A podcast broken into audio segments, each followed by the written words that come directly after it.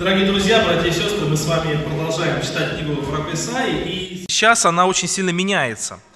То есть, если до этой главы, о которой я сейчас буду говорить, это была книга достаточно сложная для понимания, обращение к народам, обращение к разным э, царям, к разным национальностям, то с 36 главы Исаия превращается в, из пророка в историка. Эти главы повествуют о царе Езекии. Эти главы очень легко читаются, они весьма насыщены событиями. Здесь и вторжение царя Ассирийского в Иудею, и потом такая бранная речь Рапсака, и чудесное избавление Иерусалима, и болезнь царя Изейки, и его молитва об исцелении, и прибытие посольства из Вавилона, реакция Исаи на это посольство, на реак... точнее на, поведение Езекии.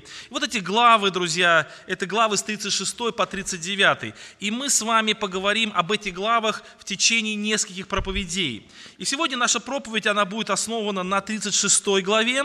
И прочитаем сначала первые четыре стиха. И было в 14 год царя Езекии, пошел Синахирим, царь ассирийский, против всех укрепленных городов Иудеи и взял их. И послал царь ассирийский из Лахиса в Иерусалим к царю Езекии Рапсака с большим войском. И он остановился у водопровода Верхнего пруда на дороге поля Белильничева. И сказал им Рапсак, скажите Езекии, так говорит царь ассирийский, царь великий ассирийский, что это за упование, на которое ты уповаешь? Друзья, прежде чем мы подробно рассмотрим эту главу, хотелось бы отметить, для чего вообще вот в книгу про Исаии сделана вот эта историческая вставка. Дело в том, что 40 глава – это уже совершенно новый этап книги про Исаии, это повествование о Мессии. Оно начинается со слов «утешайте народ мой», и там будет очень много сказано о Христе, о будущем Мессии – до этой вставки речь идет о греховности народа. Мы много с вами, друзья, посвятили э, времени изучению этих глав, и там было сказано о том, как народ, как Бог обличает эти народы в грехах, в отступлении, как Он обличает свой собственный народ. Друзья, и мы говорили с вами о том, что Исаия – это евангелист. И мы здесь видим Евангелие. В начале обличения грехе, потом предложение Мессии Спасителя. Друзья, но в Евангелии есть еще одно очень важное часть, э, составная часть Евангелия – это отклик человека на благую весть, это его вера. И мы здесь видим эти слова. Что это за упование, на которое ты уповаешь? Друзья, 36 и 39, до 39 главы, 36-39 главы – это повествование об Изекии, это повествование о вере. Друзья, я думаю, что многие из вас знают книгу Джона Буньяна «Путешествие пилигрима». Но также вы, наверное, читали книгу этого же автора, которая называется «Духовная война». Если кто не читал, я очень рекомендую прочитать эту книгу. Дело в том, что э, эта книга описывается в аллегорической форме война между городом, который иллюстрирует как душа, и нападками со стороны врага. У каждого из нас есть душа, и есть враг душ человеческий, который пытается эту душу поразить. И вот в этой книге так символически описывается, через какие ворота, при помощи каких оружий, при помощи каких войск враг душ человеческий пытается поразить душу человека. Вот что-то подобное, друзья, мы находим и в этих главах. Э, царь, э, царь ассирийский, он пришел к Иерусалиму. И я больше вижу, что здесь речь идет не о нападке на Иерусалим, а речь идет о нападке на веру Езекии. Если бы Езекия покачнулся в своей вере, если бы упование его, оно э, рухнуло, то, друзья, рухнул бы Иерусалим. Но Иерусалим выстоял, потому что у Езекии была серьезная вера. Друзья, мы сегодня поговорим с вами о семи нападках на веру человека – на упование человека. Мы слышали первую проповедь, брат Алексей говорил о том, что э, надо быть верующим человеком. Это хорошо, замечательно, слава Богу, друзья, и мы все верующие, но он же отметил такую мысль, что часто наша вера, она как бы не актуализируется или не, не, подкреп, э, не приходит в действие, что ли, в нашей жизни. Друзья, почему так бывает? И сегодня мы поговорим о семи нападках на веру. Но прежде чем мы будем говорить об этом, я хотел бы, друзья, показать вам, а, рассказать об этом царе. Это 13-й царь Иудеи, он примерно в 716 году до нашей эры родился. Конечно, это все, это все очень приблизительные такие цифры, но тем не менее, более-менее все равно это точно. Это не его изображение, это так, как его видели в средние века, это из одной энциклопедии средневековое изображение царя Изекии.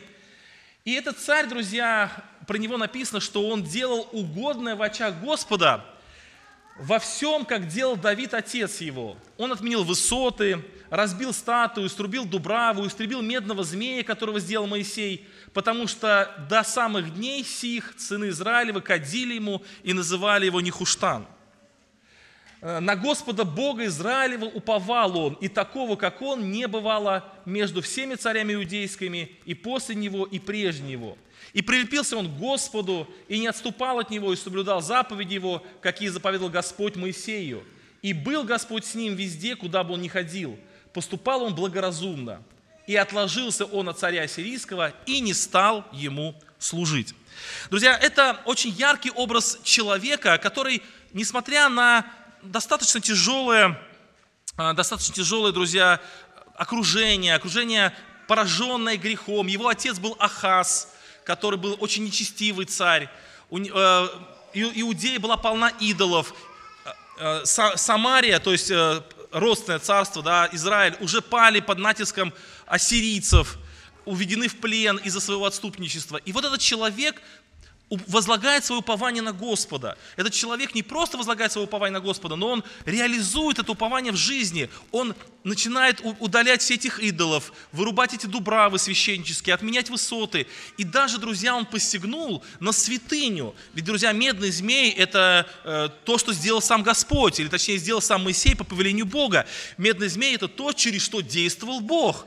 И мы видим, друзья, что Изекия понимает, что надо его уничтожить. Иногда, кстати, в нашей жизни подобная ситуация, когда мы сталкиваемся, например, ну, с какими-то явлениями э, вот, религиозной жизни, когда когда-то давно может быть, 2000 лет назад, что-то было очень полезным и хорошим, но за это время оно превратилось в такое выдалопоклонничество. И, друзья, Изекия вот э, с подобной ситуацией столкнулся, когда вот этот медный змей, который действительно был священной реликвией, действительно Моисей ее сделал, Бог через него действовал, через этого медного змея, но он принял решение уничтожить, потому что это от, от, отводило людей от истинного богопочитания.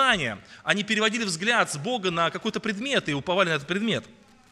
Друзья, мы видим, что Езекий был человеком очень-очень таким хорошим, христи... ну, хотел сказать христианином, но в наше время назвали бы христианином, был таким человеком верующим, доверяющим Богу. И еще раз скажу, несмотря на то, что этому ничто не способствовало, ни его наследие, не спос... ни, ни его предыдущие поколения не способствовали, его отец был очень нечестивым царем, ни окружение, ни, в общем-то, политическая обстановка.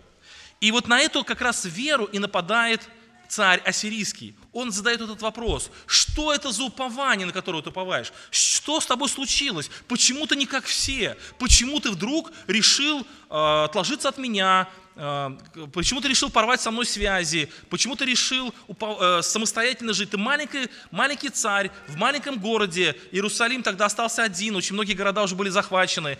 На что ты вообще, в принципе, рассчитываешь?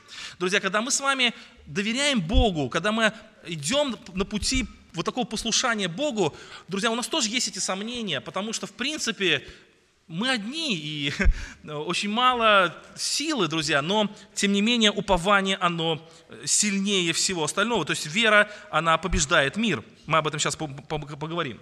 Итак, друзья, что сделал Езекия? Езекия, он отделяется от помощи царя Ассирийского. Как это произошло?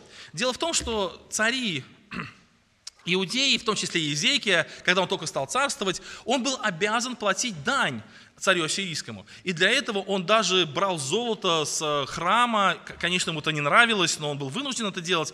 И когда он отдавал золото с храма царю ассирийскому, царь ассирийский на какое-то время оставлял их в покое.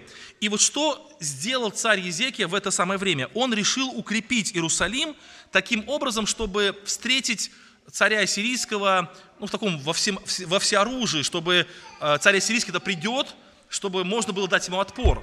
И мы сейчас я вам покажу, друзья, две, две интересные картинки. Первая картинка, это вот мы сейчас видим туннель. Друзья, это туннель, который Езекия выкопал, чтобы обезопасить э, Иерусалим, обеспечив его водой. Вот мы с вами прочитали, что царь Синахирим, царь ассирийский, пошел, и когда он послал потом Рапсак, то Рапсак остановился у водопровода Верхнего пруда на дороге поля Белильничева. Друзья, это не просто так он там остановился. Дело в том, что Изекия, он прокопал длинный такой проход, очень длинный, вот здесь написано, друзья, да, более 500 метров, через скалу, э, прокопал такой, ну, как сказать, канал, вот туннель такой, он до сих пор сохранился, это фотография, которая была сделана не так давно, и по этому каналу он отвел воду от этого пруда в Иерусалим, что в Иерусалиме всегда была вода. И потом он засыпал место, где начинался этот туннель, таким образом, чтобы вообще не было видно со стороны. И когда Рапсак пришел, то здесь так получилось, он пришел на это место, не зная, или, может быть, догадываясь, а может быть, не догадываясь, неизвестно. Но, по крайней мере, царь Изеки сделал все, чтобы это не было видно, э, потому что именно отсюда вода уходила в Иерусалим, вот от этого верхнего пруда. И таким образом он обеспечил воду на уровень, э, воду обеспечил на случай осады. И, кстати, вот здесь камешек такой написан, видите, вот это камень, да, и когда исследователи исследовали этот туннель, они нашли этот камень, он был вделан в стену, и на этом камне надпись, э, здесь вам плохо видно, там написано, что постройка туннеля закончена. Вот ее история. Камень, э, каменщики еще взмахивали своими кирками и с противоположных сторон. И когда они еще были на расстоянии двух метров, они услышали друг друга. Наконец они встретились, ударяя киркой о кирку. То есть, друзья, это надпись того самого времени, то есть 8 век до Рождества Христова, сохранилась до нашего времени. Это доказательство э, того, что Библия совершенно справедливо и правильно и честно описывает события. И еще, друзья, одна археологическая находка, которая тоже доказывает существование вот этого, вернее, справедливость описанных событий, это стена Езекии. Эта стена, мы видите, эта стена, она находится недалеко от города Давидова.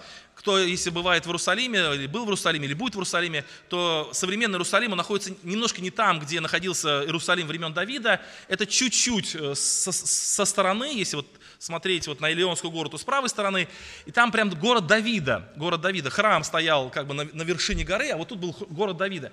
И вот здесь найден в древнем еврейском квартале была раскопана вот эта стена Езекии. Эту стену очень быстро, за короткий срок возвел Езекия. Мы видим, друзья, что здесь камни набросаны, так, знаете, немножко хаотично, потому что было очень быстро все это построено, но вот эта хаотичность, она позволила э, стене а, э, быть интересно, э, она снабдила стену, стену интересным свойством. Она немножко как бы сказать, амортизировала при ударах и таким образом не разрушалась очень долго. То есть вот эти два момента, э, стена Езеки и водопровод, который он провел, это свидетельство того, что Езекия приложил все усилия, чтобы отделиться от э, царя Ассирийского. Ну, здесь можно сказать такой духовный образ в том плане, что мы с вами, друзья, отделяясь от мира, мы выстраиваем стену между нами и питаемся своей водой. Да, у нас свой источник воды и у нас своя стена, своя защита. И вот, друзья, это не понравилось царю Ассирийскому, когда он узнал о том, что возводится стена, когда он узнал о том, что э, вода была отведена от, водопровод, от э, пруда, он, конечно, решает пойти войной. То есть, если до этого он просто приходил за данью, каждый год, там каждое какое-то время приходил, чтобы брать золото, брать серебро, то в этот раз он решил пойти войною, и он посылает Рапсака, который обличает Езекию в его отступничестве и удивляется, задает этот вопрос, что это за упование на которое ты уповаешь. И вот там красным таким мелким шрифтом написано, это было не нападение на Иерусалим, а нападение на веру Езекии и на веру жителей Иерусалима. Итак, друзья, когда Рапсак пришел, он говорит свою речь. Друзья, и в этой речи э, есть очень яркие такие э, моменты. Друзья, эта речь построена была ну, по всем канонам риторики, друзья, это очень мощная речь. Если вы дома ее прочитаете, то вы увидите, что Рапсак не просто возмущался, не просто негодовал, Рапсак не просто обзывал жителей Иерусалима, он очень верно выстроил свою линию, забивая гвозди вот в эти, сом... Э, ну, или как сказать, э, в расщелины сомнения, или разбивая веру Езекии, веру жителей Иерусалима очень мощными доводами. Я, анализируя эту речь, нашел семь таких вот обращений, семь таких доводов, которые предлагает Рапсак, э, обращая их к Езекии и жителям Иерусалима. Давайте представим эту картину. Город Иерусалим, стены. На стенах находится очень много любопытных Э, и воинов там находится, и любопытных горожан, и детей, и подростков, и женщин. Огромное количество людей собралось на стенах, смотрят, и сам Езеки находится в Иерусалиме. Его представитель выходит к Рапсаку, и Рапсак очень громко, очень отчетливо, обращаясь к этому представителю, они на расстоянии находятся, он говорит речь так, чтобы слышали абсолютно все. Друзья, это было сделано намеренно, мы увидим почему. Итак, он обращается к этому представителю Изекии и еще раз, друзья, задает центральный вопрос, что это за упование, что это за вера. И он пытается разрушить эту веру. Давайте посмотрим, друзья, на его аргументы. Они актуальны для нас, потому что сатана использует те же самые способы разрушения веры, и раньше, и сейчас это все одинаково, ничего не изменилось за эти тысячи лет. Итак, первое, друзья, нападение одной веры недостаточно. Исайя, 36 глава, 5-6 стихи. «Я думаю, что это одни пустые слова», говорит Рапсак. «Я думаю, что это одни пустые слова. А для войны нужны совет и сила. Итак, на кого ты уповаешь, что отложился от меня? Вот ты думаешь опереться на Египет, на эту трость надломленную, которая, если, опер... если кто опрется на нее, войдет тому в руку и проколет ее. Таков фараон, царь египетский, для всех уповающих на него. Братья и сестры, здесь смысл этого упрека или смысл этого такого нападения, такого аргумента заключается в том, что за словами должна стоять какая-то сила. Можно говорить все, что угодно, когда у тебя есть за пазухой какой-то камень, как сказал представитель одной мафиозной структуры в одном небезызвестном фильме, что при помощи доброго слова и пистолета можно добиться намного больше, чем при помощи одного только доброго слова. Друзья, и Э, люди, они так и считают, что когда верующие говорят о вере, когда они говорят о каких-то своих, о своем уповании, они очень часто подразумевают, что у них есть на что, на что опереться, у них есть какие-то знакомства, у них есть какие-то финансы, у них есть какие-то, может быть, какая-то сила, друзья, и человеку неверующему, человеку, выросшему в языческой среде, как Рапсаку, ему очень трудно было понять и Э, принять факт, что можно уповать только на веру в Иисуса Христа, но в нашем случае на веру в Бога в то время, когда вера является единственным основанием твоего решения, когда ты принимаешь решение не потому, что у тебя есть какой-то тыл, не потому, что у тебя есть какие-то, может быть, э, как я не знаю, там какая-то подстраховка, а потому что ты просто веришь Богу. Бог так сказал, и ты на это уповаешь у иудеев того времени, друзья, и у христиан нашего времени, э, вот эта вера в Слово Божие, она должна быть очень высокой. Помните, Петр сказал, учитель, мы трудились всю ночь и ничего не поймали, но по слову твоему, друзья, то есть Петр декларирует вот эту веру в слово. Он говорит о том, что если сказал Бог, то это случится. Некогда в книге Бытие написано «И сказал Бог, и соделалось». Друзья, Бог способен творить из ничего. Бог способен свое слово а, подтверждать и доказывать своим могуществом. И в этой ситуации, в которой оказался Езекия, нападок был первый, это на то, достаточно ли Божьего Слова, а достаточно ли Его воли для того, чтобы ты мог отречься от великого царя сирийского. Может быть, ты стал уповать на Египет, может быть, у тебя есть какие-то договоренности с египтянином, у Езеки не было договоренности с египтянином, с Египтом. Друзья, он не договаривался с фараоном, но Рапсак, он не мог представить себе, что ты отрекаешься от нас, ты уходишь от царя ассирийского, неужели ты никому не пришел? Может быть, ты на, Еги... на Египет уповаешь? Но он, он же слаб. Друзья, языческое мировоззрение, языческое мышление, оно не способно принять вот этого факта, что для нашего решения достаточно просто слово, достаточно просто воли Божьей. Конечно, друзья, когда мы читаем Священное Писание, мы видим, что Бог чего-то хочет, друзья, конечно, нам бы тоже э, вот, иметь такую веру, который достаточно это уповает. Господи, Ты сказал, и мне этого хватит. Ты сказал, и я буду поступать так, несмотря на то, что, может быть, э, нет никаких других источников, которые меня подкрепили бы, или которые дали бы мне твердое основание. Нет, я понимаю, что все шаткое, все очень не, на кого полагаться, но Твое Слово, оно для меня достаточно. Итак, первое нападение, друзья, это что одной веры недостаточно, одной слов, одного слова недостаточно, необходима какая-то помощь. Но Езекия ни на кого не уповал, он уповал только на Бога. Второе, друзья, нападение, э, очень такое нападение хитрое, нападение очень изящное, что вы плохо служите своему Богу. То есть вы уповаете на Бога, вы уповаете на Его Слово, но вы же плохо Ему служите. Э, вы, что вы делаете? Посмотрите, давайте прочитаем слова Рапсака. Исайя 36 глава 7 стих. А если скажете мне, на Господа Богу нашего мы уповаем, вот если вы так скажете, то на того ли, которого высоты и жертвенники отменил Езекия, и сказал Иуде и Иерусалиму, перед этим только жертвенникам поклоняйтесь. Разве вы хотите уповать на Бога? Вы же его жертвенники отменили, вы же его высоты уничтожили, вы же его рощи срубили. Вы хотите уповать на Бога, против которого вы сами пошли.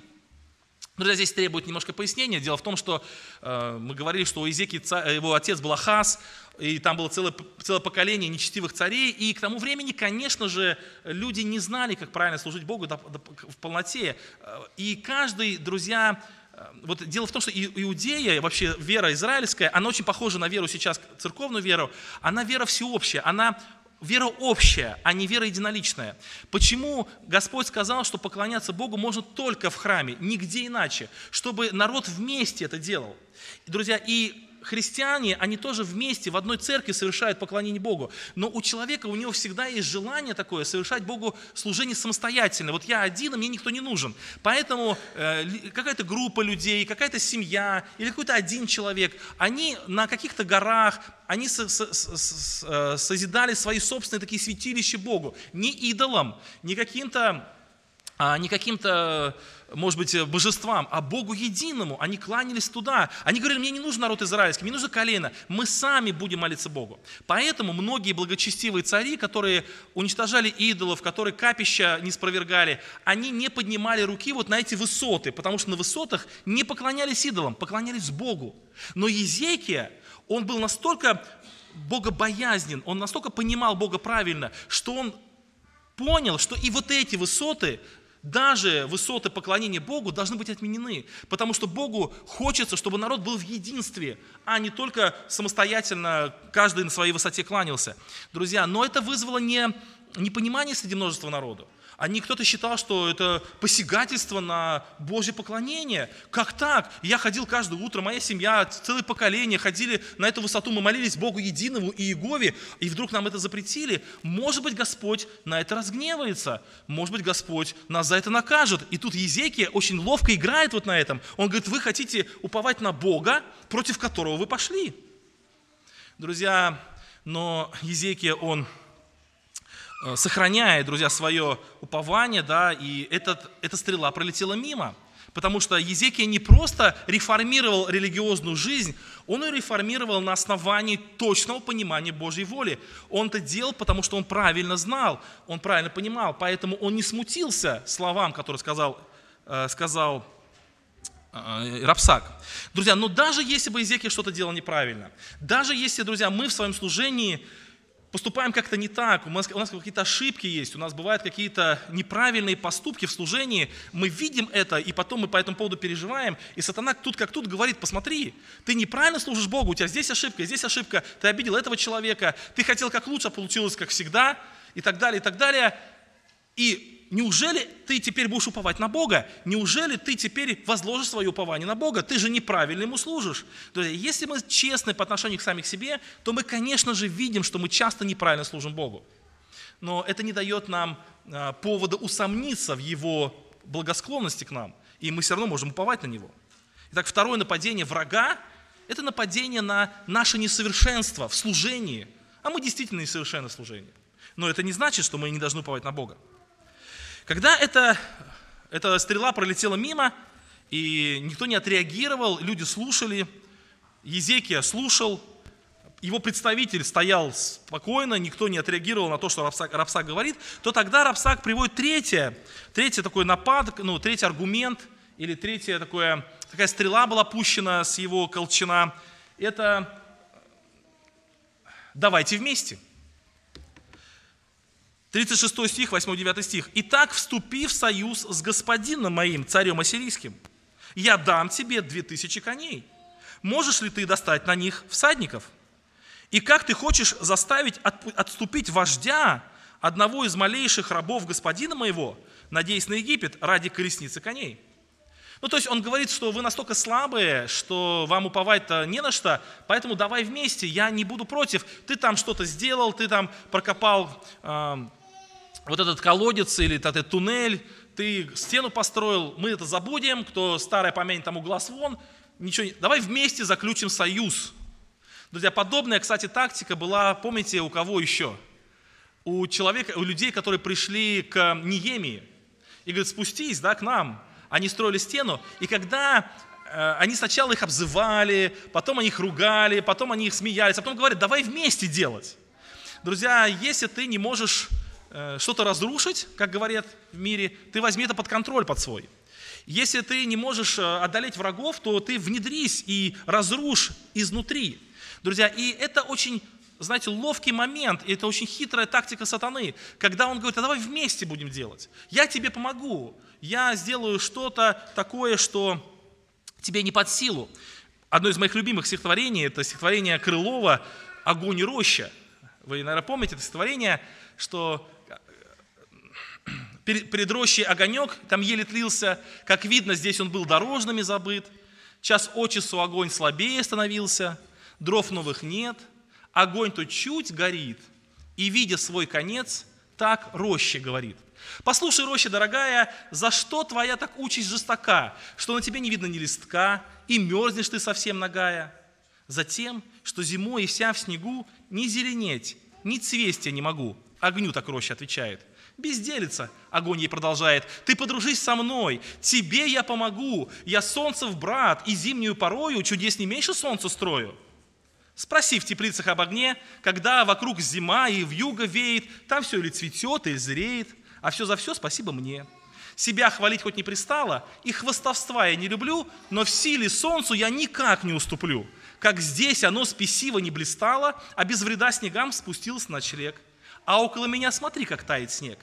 Так если зеленеть желаешь ты зимою, как летом и весною, дай у себя мне уголок.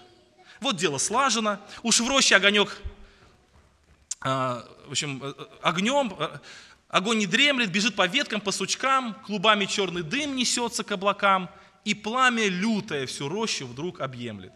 Погибло все в конец. И там, где в знойные дни прохожий находил прибежище в тени, торчат лишь обгорелые пеньки одни. И нечем удивиться, как дереву с огнем дружиться.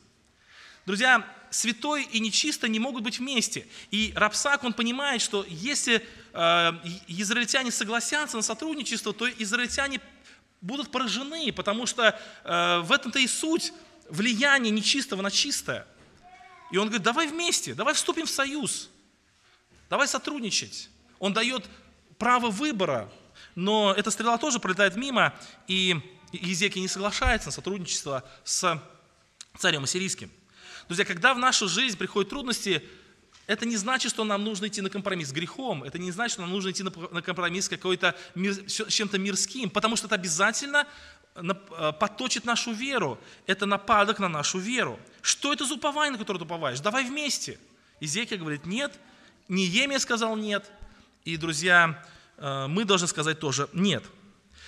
Четвертый нападок или четвертое нападение такое тоже очень хитрое. И знаете, наверное, одно, вот если, когда я готовился к проповеди, анализировал все эти семь таких нападок или семь этих стрел, которые летят в сторону веры Езекии, для меня, наверное, вот это четвертое такое самое сильное. Вот лично я, наверное, ну, тяжелее всего было бы именно против четвертого, вот в это, э, устоять против четвертого.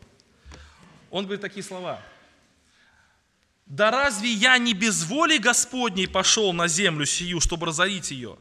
Господь сказал мне, пойди на землю сию и разори ее. Друзья, но мы действительно верим в то, что ничто не происходит без воли Божьей в нашей жизни, да, друзья? Мы действительно верим в то, что обстоятельства, которые происходят, это по воле Господней. Ну и царь э, ассирийский, он так и говорит через Рапсака, но вот я пришел завоевать твою, твой город, разве я не без воли Божьей пришел это сделать? Если бы Господь меня не послал, Бог твой, разве я бы зашел, дошел бы до сюда? Поэтому смирись с волей Божией, прими, что есть, прими тот факт, который э, существует. Друзья, согласитесь, искушение сильное, да? Ну, Господь же меня послал. Но каков ответ на это искушение с нашей стороны должен быть? Во-первых, мы должны понимать, что Господь никогда не искушается козлу, не искушает человека к козлу, чтобы человек был, э, чтобы согрешил. То есть, если Езеки согласился бы с Рапсаком, то это было бы отступление от Бога. Получается, Бог вынуждает Езекию сделать зло, сделать грех. Бог никогда так не поступает. Это не его почерк. Друзья, иногда я удивляюсь, когда э, говорят про какого-то человека, что «а ты знаешь, он так поступил». И люди верят. Она говорит, а почему вы верите в это? Он же никогда так не поступал, это не его характер, это же не его почерк. А люди говорят, ну да, точно, я что-то об этом не задумался. Друзья, мы очень легко ведемся на клевету на какую-то, потому что мы забываем о сущности какого-то человека. Он просто так не мог поступить. Это не в его характере. То же самое о Боге. Вот Бог что-то делает, и очень часто сатана под, подменяет действия Божие своими действиями, просто рассчитывая на то, что мы плохо знаем Бога, плохо его различаем. Вот у Клайва Льюиса есть э, книга «Хроники Нарнии», вот, и там в самом конце есть такой момент, когда э, один такой злой обезьян, это сказка такая, это притча, это образ, он решает выдать за льва э, ослика. То есть он взял какого-то ослика и решал выдать его за льва. Он просто нашел шкуру льва, одел этого, этого ослика во льва и в темное время суток вы, выводил этого осла и говорил, что вот это ваш лев, это ваш царь. И почему это сработало? Почему это люди, ну, звери там, и животные, и это, жители того леса, почему они поверили в это? Потому что они плохо знали своего царя. Они давно не ходили к нему, недавно его не, ну, не общались с ним, они забыли, как он настоящий. И поэтому какой-то какой образ этого льва, вызвал доверие, но это, был, это был обман. И этот злой, это злой обезьян, который использовал этот обман, он потом эксплуатировал этих людей, этих жителей, он их очень сильно унижал и всячески побуждал к разным грехам. Друзья, то же самое в нашей жизни. Когда мы плохо знаем Бога, нас могут обмануть. Нам могут сказать, это же, это же Бог так действует. Посмотри, это же Бог так действует. Помню, в одном э, членском собрании был такой случай, когда разрешался какой-то вопрос, и в церкви хотели принять решение, Э, ну, не очень хорошее, явно отступническое решение, такое либеральное, это там на Западе где-то, где вот эти э, всякие разные, не буду говорить при детях, эти разные либеральные ценности. И кто-то говорит, вот Бог так хочет, вот Бог желает, чтобы мы, и вот это, вот это, вот это. И стоит один дедушка, который давно верующий, он говорит, я лично Бога знаю, Бог так не хочет. Я его знаю, у него нет такого. Друзья, то же самое здесь. Нас легко обмануть, когда мы плохо знаем Бога, и Рапсак говорит, разве не Господь меня послал? И Зекий бы сказал, друг, извини, но мы на, твой, но мы на твой обман не подадимся. Мы хорошо разбираемся, где Господь, а где Господь. Другая сторона, друзья, что действительно Бог допустил Рапсака для, вот, э, вот, э, для этого дела. Но для чего допустил? Какая цель Бога?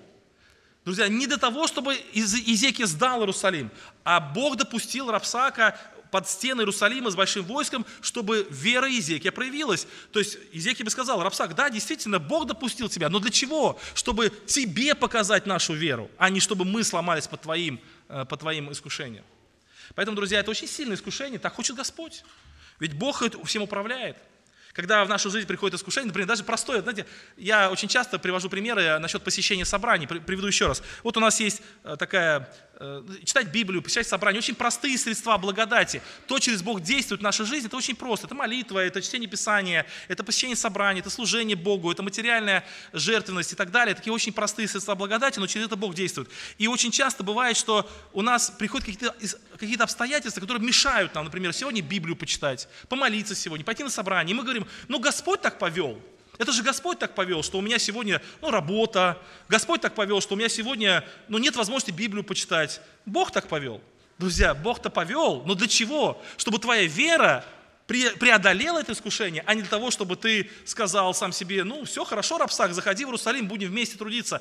Друзья, Бог иногда действительно дает нам трудные обстоятельства, но для чего? Для того, чтобы мы могли, э, наоборот, укрепить свою веру, а не чтобы поддаться искушениям Рапсака. Друзья, пятое. Нападение. Попробуем посеять раздор. Еще, друзья, три осталось. Я понимаю, что много времени, но я постараюсь коротко. Попробуем посеять раздор. Исайя 36 глава. «И сказал Елиаким, и Севна, и Ах Рапсаку, говори рабам твоим по-арамейски, потому что мы понимаем. Не говори с нами по-иудейски, вслух народа, который на стене».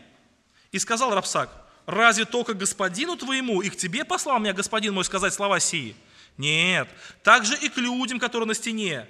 чтобы, ну и так далее. И встал Рапсак и возгласил громким голосом по-иудейски и сказал, слушайте царя, великого царя сирийского. Так говорит Господь. Он обращается уже вот к тем, кто сидит на стене, да. Пусть не обольщает вас Езеки, он не может вас спасти. Друзья, когда Езеки и его представители сохранили свою веру, то тогда Рапсак решил обратиться ко всем вот Езеки и его представители, они очень переживали, да, что народ услышит. Он говорит, говорите с нами на языке, который только мы понимаем. Не говорите на иудейском языке. Да, но Рапсак, он говорит, а я буду говорить на иудейском. Я буду говорить, чтобы все слышали. Он решил посеять раздор между царем и между, между народом. Народ, друзья, он всегда более слаб, чем царь, потому что царь, он богобоязненный, народ тоже богобоязненный, но все равно они именно ведомы за царем. И если бы у них получилось посеять раздор, конечно, это было бы большим поражением, но мы видим, что Потом мы увидим, друзья, что никакой реакции не было. Народ выслушал, но не отреагировал. Это очень хорошо, очень здорово. Когда есть монолитность, когда нет раздора, когда, когда люди не спешат идти по пути искушения, когда они готовы идти вместе, как одно целое, Э, Христос молится, чтобы мы были как одно целое, да, чтобы мы были вместе. И вот нашей церкви то же самое, как здорово, когда не только один человек борется с грехом, когда мы все вместе так одинаково понимаем, когда мы все вместе любим Священное Писание, когда мы все вместе прославляем Господа, когда мы все вместе ценим собрание наше, когда мы все вместе э, исповедуем одну и ту же веру, друзья, это монолит, ничто не может нам повредить, никто нас не сможет, а, ну, как бы сказать, э, унизить, что ли, в нашей вере, потому что, друзья, мы одно целое, мы вместе. Я читал, помню, одну книгу, и в этой книге тоже были, арестовали двух братьев верующих. И их, ну это было в советское время, и вот одного брата говорят, слушай, друг, ты знаешь, тебе надо подписать согласие, потому что твой товарищ, он тебя сдал. И стали говорить вот этому первому брату о том, что Э, стали говорить такие факты, которые никто не мог знать, кроме того, кроме того брата. И этот брат сосмущался, что действительно его уже как бы предали, его сдали, но в то же время он сказал, стоп, стоп, стоп, нет, я не буду. Он говорит, я не верю в то, что он мог меня сдать. Я в это просто не верю. В это самое время тому говорили то же самое, что тот себя сдал, и говорили ему факты, которые может знать только этот человек, такие церковные факты, внутрицерковные факты. И тот тоже сказал, что я вам не верю, мы братья, мы не можем, он не может. И, друзья, люди не смогли еще сделать, их даже выпустили. И потом, когда они встретились, они обнялись, и, друзья, слезы были от того, что они друг другу поверили, хотя сатана вбивал камни, да, вот в это, в это вбивал вот эти, в эти трещины, вбивал свои стрелы, чтобы расколоть их. Клини вбивал. Друзья, как хорошо, когда мы можем друг другу верить, когда мы можем друг другу любить, друг другу помогать, когда каждому из нас сатана обращается на понятном нам языке, пытаясь э, сказать, слушай, ну вот Езеки, разве он может тебя спасти? Разве он способен? Вы что, вы слушаетесь? Ну, друзья, ну народ отреагировал очень правильно, очень хорошо, они не стали слушаться Равсака. Шестой стих, шестой, точнее, точнее шестая стрела или шестое нападение. Согласившись э, с нами, вы ничего не потеряете. Доколе, а он говорит, заключите, заключите союз со мною, давайте дружить, пока я не приду и не возьму вас в землю, такую же, как и ваша земля. В землю хлеба и вина, в землю плодов и виноградников. Обратите внимание, он не пишет в землю лучшую, потому что израильтяне очень любили свою землю, они считали, что лучше земли никого нет. Поэтому если бы Равсак сказал в землю лучшую, они просто ему не поверили. Вот. Он говорит, в землю такую же. А что вы теряете? Ничего не поменяется. Все будет то же самое, все будет одинаково. То есть искушение к нам приходит и говорит, слушай, ну если ты согласишься со мной, то что ты потеряешь? Будет то же самое, ничего не изменится. Ты думаешь, что ты чего-то потеряешь, ты ничего не потеряешь.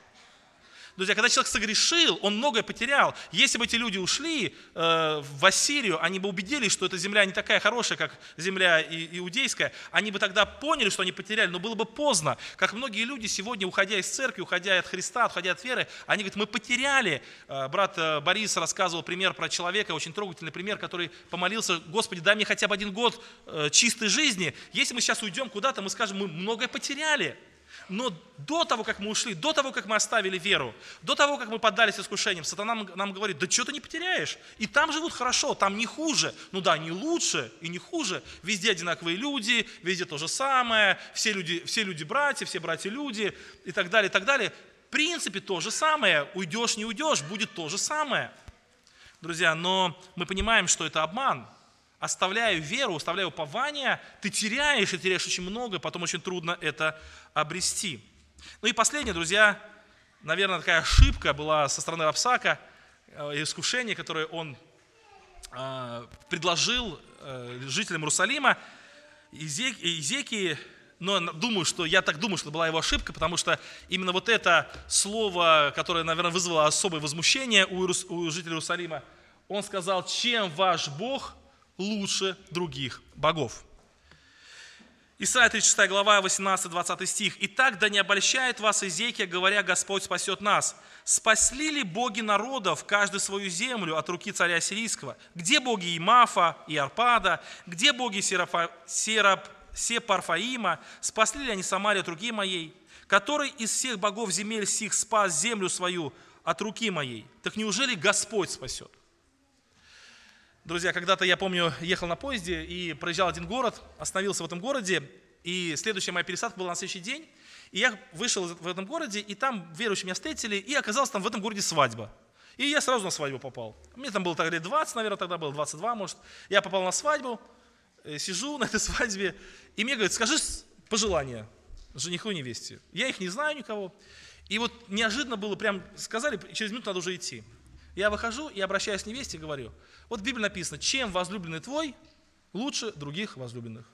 Вот, как бы задумайся об этом, чем он лучше.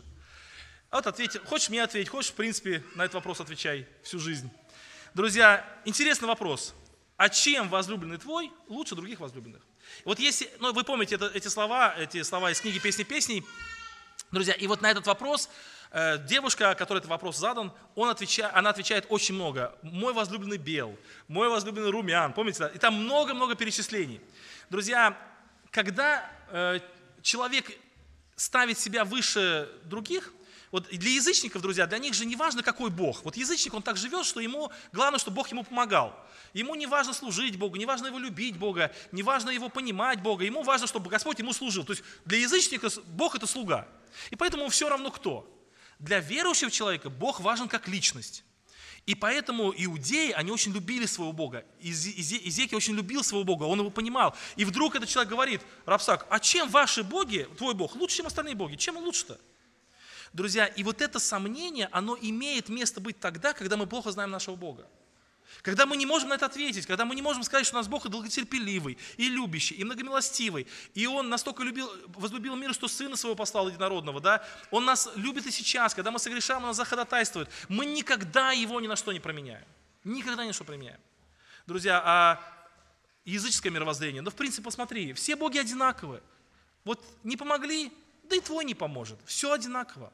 Друзья, но мы знаем, что не одинаково. Мы знаем, что наш Бог, Он э, паче многих богов, да, то есть Он прекраснее сынов человеческих, Он лучше всех. И зная нашего Бога, изучая Его, общаясь с Ним, любя Его, погружаясь в Его Слово, друзья, мы, конечно, никогда не поведемся на такую провокацию. А чем ваш Бог лучше? Да всем лучше. Как я помню, с одним братом общаюсь, он говорит, я вот специалист в таком-то вопросе. Я говорю, скажи, а ты насколько хороший специалист? А он говорит, ну сначала иду я, потом долго-долго никого нет, а потом все остальные.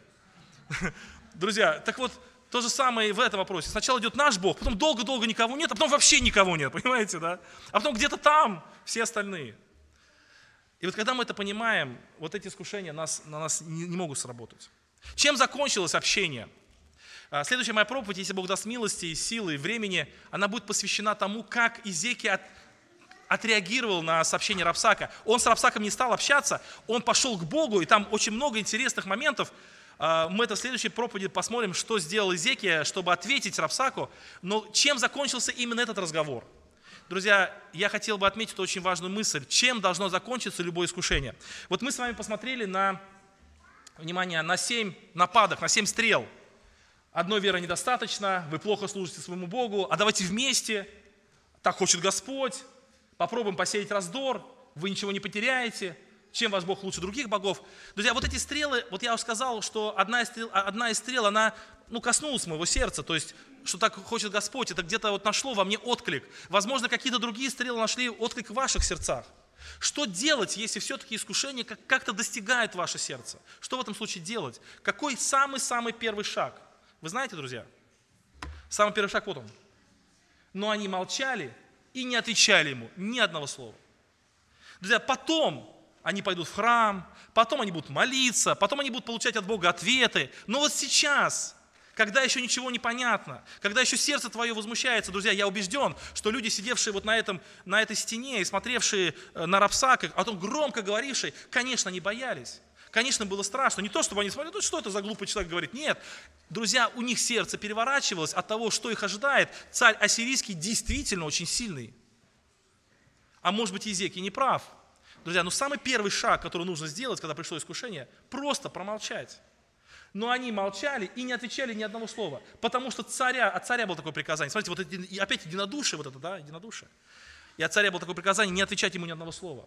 И они молчали. А что же они сделали дальше? Об этом, друзья, поговорим в следующий раз. А сейчас давайте мы склоним колени наши и помолимся Богу нашему. Аминь.